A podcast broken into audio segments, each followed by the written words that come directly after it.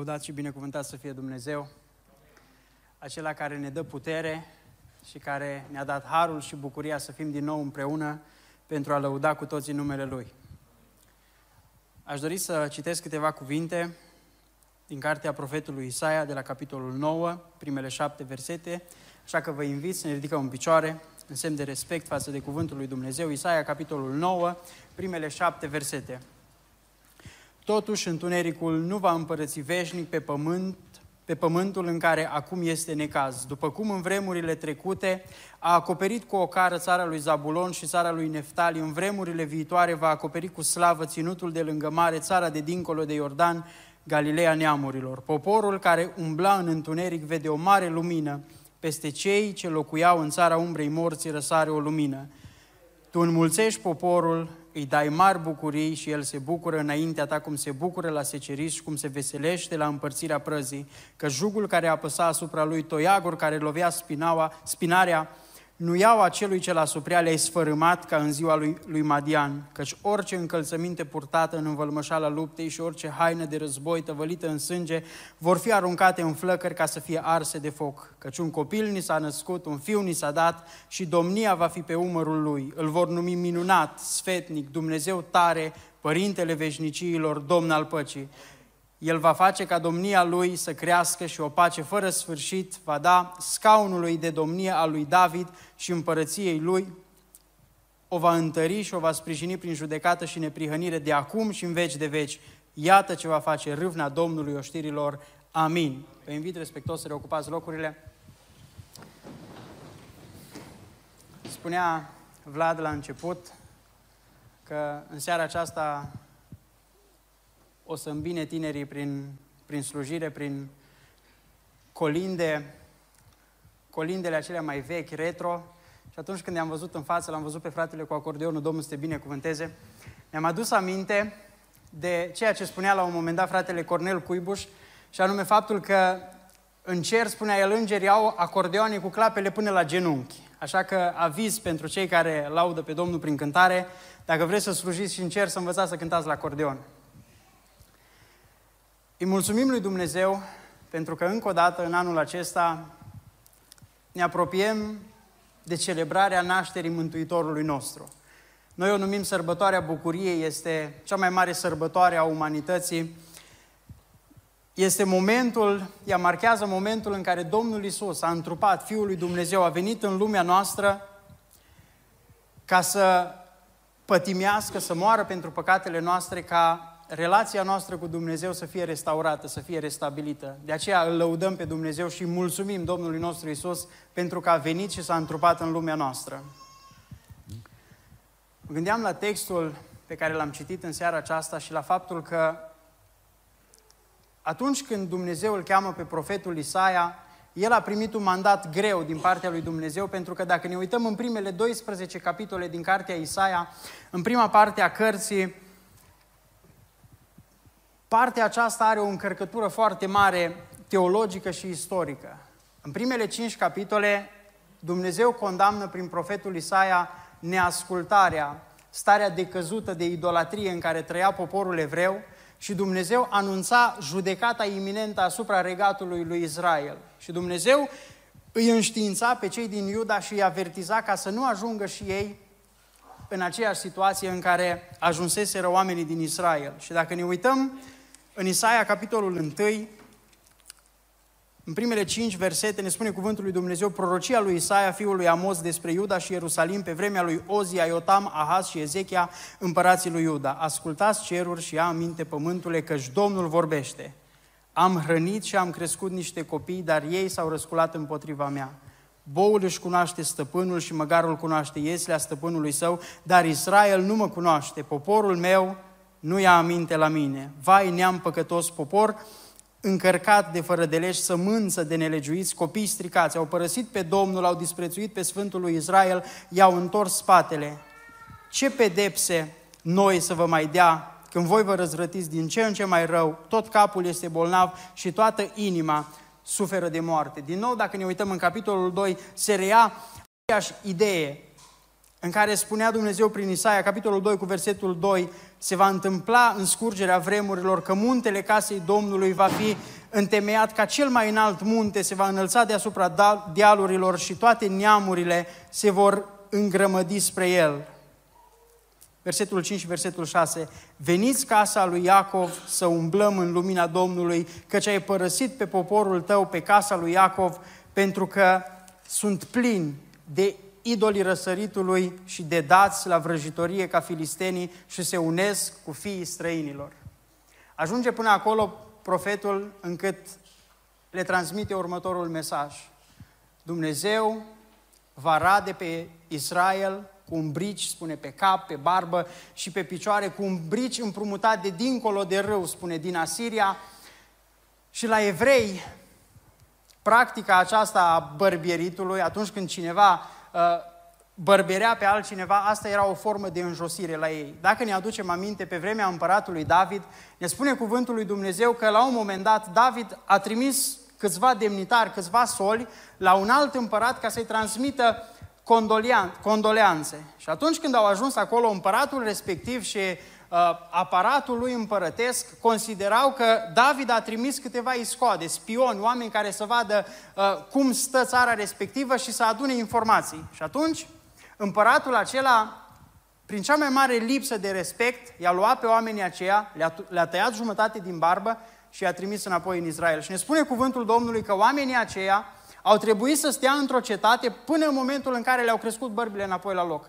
Și vedem situația în care se aflau Israel, în care Dumnezeu în primele cinci capitole din cartea Isaia doar despre asta vorbește, despre nelegiuirea poporului, despre păcatul lor, despre neascultare. Încă în capitolul 5 ne spune cuvântul lui Dumnezeu că Dumnezeu și-a sădit o vie, a îngrijit-o, i-a făcut toate lucrurile, a zidit un turn de apărare și la un moment dat spune, se aștepta ca via aceasta să aducă un rod bun. Și cu toate acestea ne spune cuvântul Domnului că via aceasta a dus rod sălbatic. Adică oamenii din Israel nu l-au ascultat pe Dumnezeu. Și cu toate acestea, vedem, avem partea de la capitolul 7 până la capitolul 10, care este numită de către teologi, este partea mesianică în care Dumnezeu le vestește restaurarea, în care Dumnezeu le vestește faptul că le va aduce izbăvirea și salvarea poporului, chiar dacă oamenii aceștia ajunseseră să se îndepărteze de Dumnezeu. Și am vrea să ne uităm în seara aceasta la câteva motive pentru care s-a născut Mesia. De ce s-a născut Mesia? În primul și în primul rând, Mântuitorul nostru, Fiul lui Dumnezeu, s-a născut pentru că era nevoie. În versetul 2, din capitolul 9, spune, poporul care umbla în întuneric vede o mare lumină, peste cei ce locuiau în țara umbrei morții răsare o lumină. Oamenii aceștia se îndepărtaseră de Dumnezeu și dacă ne uităm inclusiv în viața noastră, în generația în care noi trăim astăzi, noi fără Dumnezeu în lumea aceasta eram păcătoși, legătura noastră cu Dumnezeu era ruptă Asta ca o consecință a păcatului. Și vedem că era nevoie ca relația noastră cu Dumnezeu să fie restaurată, să fie restabilită. Pentru că dacă ne uităm în vremea în care se naște Domnul Isus, Mântuitorul nostru, Dumnezeu tăiase legătura cu poporul său de mai bine de 400 de ani. De la finalitatea canonului Vechiului Testament, cum se încheie cartea Maleahi, până în vremea în care îngerul se arată lui Zaharia și după aceea părinților Mântuitorului, Mariei și lui Iosif, până în momentul acela Dumnezeu nu le mai vorbise de 400 de ani. Aveau legea Vechiului Testament, aveau uh, legile pe care le deduseră preoții pe lângă ele ca să-i ajute să păzească legea. Oamenii mergeau la templu și făceau slujbele, dar Dumnezeu nu le mai vorbise. Pentru că relația dintre Dumnezeu și oameni trebuia restaurată. Și dacă ne uităm la cauzele separării dintre noi și Dumnezeu, acestea au fost păcatele oamenilor, au fost păcatele noastre. Ne spune regele David în Psalmul 51 cu versetul 5, faptul că am fost născuți în fără de lege, am fost născut în fără de lege, spunea, în nelegiuire, spunea David, și în păcat m-a zămislit mama mea. Adică, trăind într-o lume păcătoasă, ne-am născut cu tendințe păcătoase, cu înclinația aceasta înspre păcat. Vedem dacă ne uităm la un om de, din momentul în care se naște, de atunci de când este mic, Orice familie creștină bănuiesc că nu-și învață copiii să mintă, dar un copilaj la 3, la 4 ani, dacă merge și mănâncă din dulciurile care sunt interzise și tu îl vezi că e, că e murdar de ciocolată și îl întrebi, ai mâncat din, din dulciurile interzise? O să spună că nu am mâncat. Că a venit altcineva. Asta este tendința păcătoasă. Și ne spune cuvântul lui Dumnezeu și psalmistul în psalmul 5 cu versetul 4 și versetul 5 că Dumnezeu nu poate sta în prejurul oamenilor care fac fără de lege, în prejurul oamenilor păcătoși. Psalmul 5 cu versetul 4 și versetul 5.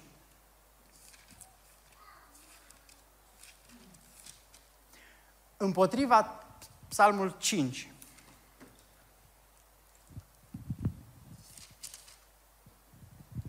Căci tu nu ești un Dumnezeu căruia să-i placă răul. Cel rău nu poate locui lângă tine. Nebunii nu pot să stea în preajmă ochilor tăi. Tu urăști pe cei ce fac fără de legea. După standardul lui Dumnezeu, noi oamenii nu puteam niciodată să ajungem la standardul dreptății lui Dumnezeu. Dacă ne uităm în cartea Iov, există două circumstanțe, două pasaje în care ne spune Iov despre Dumnezeu că Dumnezeu nu-i găsește nici măcar pe îngeri la înălțimea standardului lui Dumnezeu. Iov, capitolul 4, de la versetul 15 la versetul 19.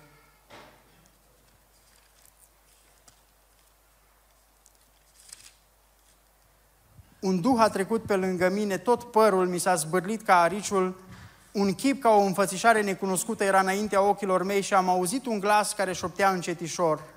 Fiva omul fără vină înaintea lui Dumnezeu, fiva el curat înaintea celui ce l-a făcut, dacă n-are încredere Dumnezeu nici în slujitorii săi, dacă găsește el greșel chiar la îngerii săi, cu cât mai mult la cei ce locuiesc în case de lut, care își trag o bârșia de la țărână și pot fi zdrobiți ca un vierme, spune Iov. Și încă o dată, în capitolul 15,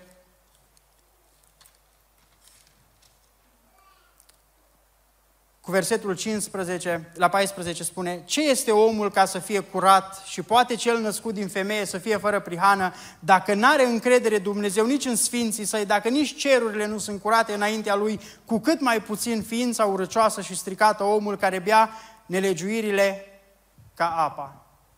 Vedem dar că era cu neputință pentru noi, pentru oameni, ca să restaurăm, să refacem relația noastră cu Dumnezeu și a fost nevoie să vină Mesia în lumea noastră, a fost nevoie ca Dumnezeu din înaltul cerului să se zmerească pe El însuși, să se uh, singur și de bună voie să se supună Fiul voii Tatălui și să vină în lumea noastră să trăiască o viață similară cu a noastră. Să se nască, să aibă aceleași înclinații pe care le avem și noi și cu toate acestea să trăiască o viață sfântă înaintea lui Dumnezeu. Și vedem că soluția lui Dumnezeu la păcatul oamenilor a fost întruparea Dumnezeirii. Evanghelistul Ioan prezintă atât de frumos întruparea Fiului.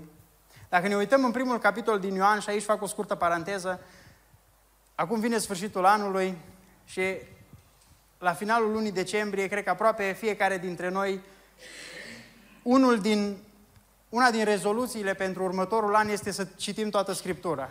Eu vă îndemn, dacă începeți în ianuarie să citiți Sfânta Scriptură, să începeți cu Evangheliile și să începeți prima dată cu Evanghelia lui Ioan, pentru că Ioan este acela care îl prezintă pe Isus Hristos ca fiind Dumnezeu. La Ioan găsim foarte des sintagma aceea Isus care le cunoștea inimile, Isus care știa ce este în gândurile lor. După aceea să continuăm cu Evanghelia lui Marcu, pentru că este cea mai scurtă și este una foarte dinamică, pentru că Marcu le-a scris romanilor și romanilor nu le trebuiau foarte multe povești. De aceea Marco a scris doar 16 capitole. Iar apoi să continuăm cu Luca, pentru că el, așa ca un, ca un doctor iscusit, el le-a scris grecilor și grecii aveau nevoie de lux de amănunte și de aceea Luca este acela care scrie în ordine cronologică, așa spune el că a încercat să scrie Evanghelia. Revenind la ceea ce spunea Ioan în capitolul 1 despre întruparea Dumnezeirii, Spunea Evanghelistul Ioan în capitolul 1 cu versetul 1, la început era cuvântul și cuvântul era cu Dumnezeu și cuvântul, spune, era Dumnezeu. El era la început cu Dumnezeu. Toate lucrurile au fost făcute prin El și nimic din ce a fost făcut n-a fost făcut fără El. În El era viața și viața era lumina oamenilor. El a venit, lumina aceasta era adevărata lumină care luminează pe orice om venind în lume. El era în lume și lumea a fost făcută prin El, dar lumea nu l-a cunoscut. Și versetul 13 și 14, născuți nu din sânge, nici din voia firilor, nici din voia vreunui om, ci din Dumnezeu și cuvântul s-a făcut trup și a locuit printre noi plin de har și de adevăr și noi am privit slava Lui, o slavă întocmai ca slava singurului născut din Tatăl. Vedem, dar și cuvântul s-a făcut trup și a locuit printre noi plin de har și de adevăr. Aceasta a fost soluția lui Dumnezeu la păcatul nostru al umanității, pentru că era imposibil pentru Dumnezeu, care, deși e un Dumnezeu iubitor, așa cum s-a început seara aceasta prin faptul că atât de mult a iubit Dumnezeu lumea că l-a trimis pe singurul său fiu ca oricine crede în el să nu piară, ci să aibă viață veșnică, Dumnezeu cu toate acestea este și drept. Și Dumnezeu nu putea să-și încalce dreptatea sa pentru că ne iubea pe noi. Și a fost nevoie ca să, ca să acopere păcatele noastre și să fim absolviți de păcate, să se nască Hristos în lumea noastră. De aceea cred eu că se cuvine să fim recunoscători lui Dumnezeu și să-i dăm slavă lui Dumnezeu pentru ceea ce a făcut. Pentru că la un moment dat Mântuitorul, dând un exemplu, o ilustrație oamenilor care îl ascultau, le spunea, voi care sunteți oameni răi, știți să faceți daruri bune copiilor voștri, spunea Mântuitorul. Cu atât mai mult Tatăl nostru ceresc, adică Dumnezeu nouă, deși noi poate am fost oameni răi înainte să-L cunoaștem pe Dumnezeu, prin, din pornirile rele ale inimii noastre, cu toate acestea, atunci când noi eram răi, Hristos a murit pentru păcatele noastre. Lăudat să fie Dumnezeu! Mai mult decât atât, Mântuitorul s-a născut în circunstanțe neașteptate. S-a născut într-un mod în care cel mai probabil nu se aștepta nimeni să, să se nască. Spunea versetul întâi, totuși întunericul nu va împărăți veșnic pe pământul în care acum este necaz, după cum în vremurile trecute a acoperit cu o cară țara lui Zabulon și țara lui Neftali, în vremurile viitoare va acoperi cu slavă ținutul de lângă mare, țara de dincolo de Iordan, Galileea neamurilor. Tot același verset îl rea Evanghelistul Matei în capitolul 4, atunci când vorbește despre începutul lucrării Mântuitorului. Evanghelistul Matei rea pasajul din Isaia, profeția despre Mesia, despre Fiul lui Dumnezeu. Mântuitorul nostru s-a născut într-un mod neașteptat. Așa cum s-a spus aici, magii, când au ajuns, au văzut steaua, știau că trebuie să ajungă undeva în zona Ierusalimului. Și probabil că nici GPS-ul lor nu avea localizarea chiar atât de bună, chiar atât de exactă. Au mers puțin mai departe, cu vreo 7-8 km. În loc să ajungă la Betleem, s-au dus la Ierusalim, acolo unde se aștepta toată lumea să se nască un nou împărat, să se nască Fiul lui Dumnezeu. Magii l-au căutat prima dată pe, pe Isus, pe Mântuitor, pe Mesia, la Irod, la Ierusalim, în casa împăratului, acolo unde se aștepta toată lumea să se nască Fiul lui Dumnezeu. Și ne spune Evanghelistul Matei, după ce s-a născut Isus în Betleemul din Iudeea, în zilele împăratului Irod, iată că au venit niște mași din răsărit la Ierusalim și au întrebat, unde este împăratul de curând născut al iudeilor, fiindcă i-am văzut steaua în răsărit și am venit să ne închinăm lui. Mesia s-a născut în circunstanțe neașteptate. A venit acolo unde oamenii nu se așteptau să vină. Toți s-au așteptat să se nască într-un loc demn de un viitor împărat, de un viitor rege. Cu toții probabil că se aștepta să se nască la o clinică privată, pe la Euclid sau pe undeva prin Oradea, pe unde uh, aleg uh, toate vedetele să meargă. Dar cu toate acestea, Domnul Isus a ales să se nască într-un grajd, acolo unde nu se aștepta nimeni. Magii au localizat bine steaua, știau că este în zona aceea și atunci când au aflat că s-a, s-a născut împăratul iudeilor, au mers în casa împăratului pentru că acolo se așteptau să-L întâlnească pe Isus. Dar de multe ori, Mântuitorul nostru vine și ne caută pe noi în locuri neașteptate. Există un colind pe care noi îl cântăm foarte mult la Bihor, nu știu dacă se cântă și la Maramureș, care spune, de ani de zile la Crăciun ne amintim de Domnul blând. Umil în iesle s-a născut, căci loc în casă n-a avut. Și spune refrenul, și noi adesea îl uităm și în ieslea inimii îl lăsăm. Deși e fiu de împărat, uităm ca să-i zidim palat. Mântuitorul nostru s-a născut într-un loc neașteptat. Acolo, în Iesle, deși oamenii se așteptau să se nască într-un palat împărătesc, să beneficieze de servitori și, de, și toată lumea să fie lângă el. Cu toate acestea, Domnul Isus a ales să se nască în circunstanțe neașteptate. Mai mult decât atât, s-a născut dintr-o fecioară, fără păcat, imaculat și unic. Mă rog ca de sărbătorile acestea să fim foarte atenți la relația noastră cu Dumnezeu. Pentru că Domnul Isus, să știți, a ales să se nască într-un loc neașteptat. Inclusiv magii au greșit. L-au căutat la Ierusalim, deși trebuiau să meargă la Betleem. Mă rog ca Dumnezeu să ne ajute și pe noi, ca de sărbătorile acestea, în perioada aceasta, să-L găsim pe Dumnezeu cu adevărat. Să nu ne lăsăm distrași, atrași de tot felul de lucruri care nu ne sunt de niciun folos. Pentru că vestea nașterii Mântuitorului s-a făcut cu 700 de ani înainte de nașterea sa. Pentru că în capitolul 7 din Isaia îl trimite Dumnezeu pe prorocul Isaia la, un, la regele lui Iuda care era într-un război. S-au aliat împăratul Siriei cu, cu împăratul lui Israel ca să facă război împotriva lui Iuda. Și împăratul ne spune cuvântul lui Dumnezeu că inima lui, când au venit și au spus casei lui David, sirienii au tăbărât în Efraim, a tremurat inima lui Ahaz și inima poporului său, cum se clatină copacii din pădure când bate vântul, spune prorocul Isaia. Oamenii aceștia și-au, și-au pierdut speranța, și-au pierdut nădejdea și cu toate acestea, Dumnezeu îi spune lui Isaia următorul lucru. Ia-l pe fiul tău, ieși înaintea împăratului și spune următorul lucru. Domnul a vorbit din nou lui Ahaz și a zis, cere un semn de la Domnul Dumnezeul tău, cerei fie în locurile de jos, fie în locurile de sus.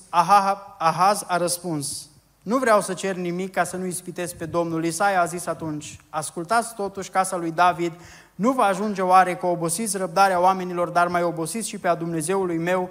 De aceea Domnul însuși vă va da un semn. Iată, fecioara va rămâne însărcinată, va naște un fiu și îi va pune numele Emanuel. Profeția aceasta se împlinește după 700 de ani. A ales Dumnezeu să se nască Mesia într-un loc neașteptat. Atunci când oamenii nu se așteptau să vină, atunci a venit. Vă rog ca Dumnezeu să ne ajute de sărbătorile acestea să putem să îl întâlnim cu adevărat pe Mesia, pe pruncul născut în Betleemul din Iudeea. Și cel mai important lucru, probabil, Mesia s-a născut pentru a fi împărat. Versetul 6 și versetul 7 căci un copil ni s-a născut, un fiu ni s-a dat și domnia va fi pe umărul lui. Și vedem aici titlurile pe care avea să le dețină. Îl vor numi minunat, sfetnic, Dumnezeu tare, Părintele veșniciilor, Domn al păcii. Vedem titlurile minunate pe care avea să le poarte Mesia, Fiul lui Dumnezeu,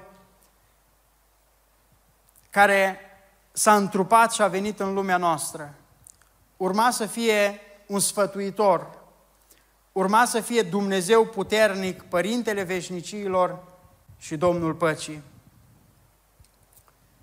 Vedem că nașterea sa a fost anunțată, așa cum ni se spunea din aur aici, ca nașterea oricărui personaj important din istoria lui Dumnezeu, nașterea lui Mesia a fost anunțată de cel mai important mesager al lui Dumnezeu. Ne spune cuvântul Domnului că Ar- arhanghelul sau îngerul Gabriel, Gavril, care era conducătorul mesagerilor lui Dumnezeu. Vedem că atunci când el se arată lui Zaharia, în Luca, capitolul 1, cu versetul 19,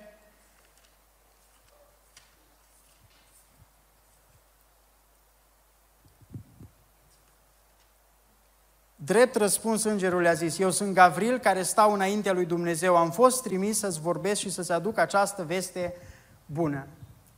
Spun teologii că printre îngerii lui Dumnezeu ar exista trei categorii de îngeri. Sunt îngerii care aduc slavă lui Dumnezeu, care laudă pe Dumnezeu. Ăștia sunt cei de la laudă și închinare. Aceștia au fost conduși de către Lucifer. El a fost căpetenia îngerilor care îl slujau pe Dumnezeu. Sunt îngerii lui Dumnezeu care poartă războaiele Domnului și aceștia ar fi conduși de către Arhanghelul Mihail, ocrotitorul copiilor, acela care poartă războaiele lui Dumnezeu. Și vedem scris despre el în Apocalipsa, vedem în Iuda, lucruri despre războaiele pe care le poartă Arhanghelul Mihail pentru Dumnezeu. Și pe lângă aceste două categorii, mai există o categorie de îngeri, sunt îngerii mesageri, aceia care poartă mesajele lui Dumnezeu. Și dacă ne uităm inclusiv în istoria noastră a oamenilor, orice casă regală are un crainic, un om care anunță. Și acesta ar fi, la curtea împărătească a lui Dumnezeu, acesta ar fi îngerul Gavril. Așa cum îi spune el lui Zaharia, eu sunt Gavril care stau înaintea lui Dumnezeu, am fost trimis să-ți vorbești și să aduc această veste bună. Vedem că Dumnezeu l-a trimis pe îngerul cel mai înalt pe care îl avea Dumnezeu, l-a trimis ca să aducă, ca mesager, care să ne aducă nouă oamenilor vestea nașterii lui Mesia. Vedem că toți oamenii s-au comportat la nașterea Mântuitorului ca la nașterea unui adevărat rege a fost trimis un crainic înainte demn de cel mai mare rege care s-a născut pe planeta aceasta. Mai mult decât atât, au venit ca să îi se închine, să-i aducă cinste. Au venit oameni importanți dintr-o țară străină care probabil porniseră cu câteva luni înainte ca să ajungă în perioada în care s-a născut Domnul Isus. Și oamenii aceștia s-au comportat ca și cu un rege. Ne spune Evanghelistul Matei, în relatarea sa din capitolul 2, despre întâlnirea magilor cu Domnul Isus, când au văzut ei steaua, n-au mai putut de bucurie. Matei 2 cu 11. Au intrat în casă, au văzut pruncul cu Maria, mama lui, s-au aruncat cu fața la pământ și s-au închinat. Apoi și-au deschis visteriile și i-au adus daruri, aur, tămâie și smirnă. Și să știți că oamenii aceștia i-au adus închinare demnă de un rege, pentru că spune că s-au aruncat cu fața la pământ și s-au închinat. Am întâlnit un singur om, un băiat care în tinerețea lui a avut un trecut tumultos, a făcut parte dintr-o, dintr-o gașcă de motocicliști undeva departe, pe un alt continent, plin de tatuaje, tuns, așa cum sunt skinheads din, din America, chel, plin de tatuaje, înalt, solid, făcut, tot timpul se îmbrăca în negru. De fiecare dată când ne întâlneam la rugăciune, pe băiatul acesta, știți cum îl vedeam rugându-se? Se punea în genunchi, își împreuna mâinile și le punea pe, pe frunte și își lipea fruntea de, de, de podea. A fost singurul om pe care eu l-am văzut până acum ca să se roage în modul acesta. Și mă gândesc eu că așa i s-au închinat magii Domnului Iisus spune că s-au închinat până la pământ, adică i-au arătat reverența cuvenită unui împărat. Haideți să ne gândim noi acum, mai avem încă aproape trei săptămâni până la sărbători, încă două săptămâni, să ne gândim noi cum ar trebui noi să-L întâmpinăm pe împăratul nostru.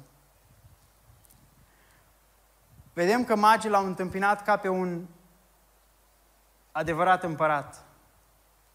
S-au întâmplat lucruri atunci când s-a născut Mântuitorul, au început îngerii să laude pe Dumnezeu, au început păstorii să laude pe Dumnezeu.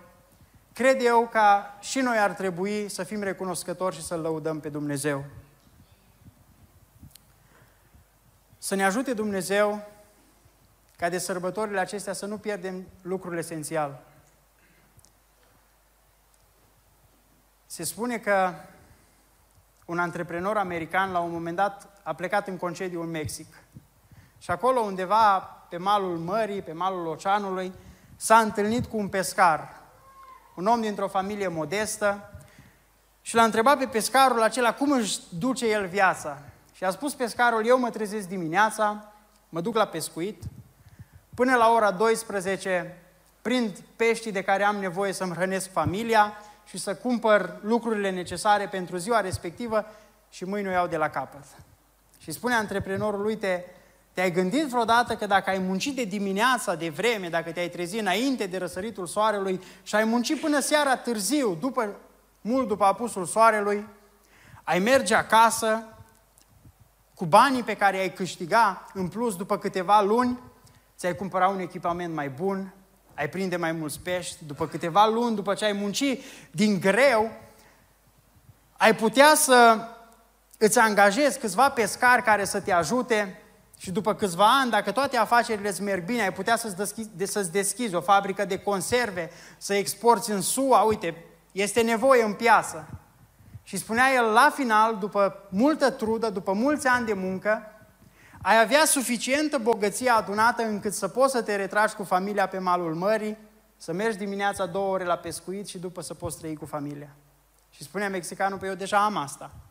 Singurul lucru pe care, pe care eu încă nu-l dețin sunt banii ca să acumulez toate lucrurile acestea. S-ar putea ca în viața noastră, în tumultul vieții noastre, în lucrurile pe care le facem, să uităm de lucrurile esențiale. Sărbătorile, sărbătoarea nașterii Mântuitorului nu este atât de mult despre tăierea porcului, despre haine noi de Crăciun, nu este atât de mult despre pregătirile pe care le facem, că ceea ce am observat eu în biserică, atunci când, când te uiți în sală peste oameni, când predici, îi vezi pe foarte mulți oameni că în ziua de Crăciun sunt cei mai obosiți și în ziua de Paști. Pentru că se acumulează oboseala. Două săptămâni tot facem curat acasă. Atâtea și atâtea lucruri facem. Dar să nu uităm de sărbătorile acestea lucrurile esențial. Și anume să simțim cu adevărat nașterea Mântuitorului. Pentru că adunările pe care noi le facem, predicile pe care le spunem, colindele frumoase la care se pregătesc tineri atât de bine ca să le intoneze fără să simțim cu adevărat în inima noastră că s-a născut Mântuitorul nostru, nu înseamnă nimic. Mă rog ca Dumnezeu să ne ajute să ne putem bucura de sărbătorile acestea cu adevărat de nașterea împăratului nostru. Vedem că Mântuitorul nostru a venit în lumea noastră pentru că era nevoie să se întrupeze Dumnezeu, ca să fim iertați de păcatele noastre. Mai mult decât atât, Mesia a venit în lumea noastră și s-a născut în circunstanțe neobișnuite. Și a venit Mesia în lumea noastră ca să fie un rege. Mă rog ca Dumnezeu să ne ajute să-L prețuim ca pe un rege. Sărbătorile vin și trec, să știți, dar noi rămânem. 1 ianuarie este doar o dată. În urmă cu mai mulți ani, când eram în liceu, făceam voluntariat la o casă de copii, la un orfelinat, și era un băiat pe care tot timpul ajutam la teme. El era foarte atletic, alerga foarte bine, era pasionat și talentat la atletism. Dar băiatul acesta era foarte neastâmpărat și m-am legat de el și tot încercam să-l ajut. Și tot povesteam cu el și la un moment dat mi-a spus următorul lucru. Zice, să știi că vin oamenii de sărbători, zice, cu plasele pline la noi, spunea el. Zice, vin sărbătorile Mâncăm atâtea banane, zice, de ne săturăm de ele. Ne aduc oamenii atâtea portocale, atâtea dulciuri. Zicea el, vine luna ianuarie și până de Paști nu ne mai caută nimeni, spunea el. M-am tot gândit la faptul că noi ar trebui să fim oameni buni care ar trebui să ne apropiem de Dumnezeu, nu doar de sărbători. Pentru că noi români avem o vorbă care cred eu că e atât de, de adevărată, și anume că nu poți să îngrași porc în ziua de Crăciun. Adică degeaba tot ne pregătim noi de sărbători cu două săptămâni, cu trei săptămâni, cu o lună înainte de, înainte de Crăciun și încercăm să fim mai buni. Că asta ne spun și reclamele de la televizor, să fim mai buni. Mă rog ca Dumnezeu să ne ajute să fim mai buni tot anul și să ne apropiem cu adevărat de Dumnezeu. Amin.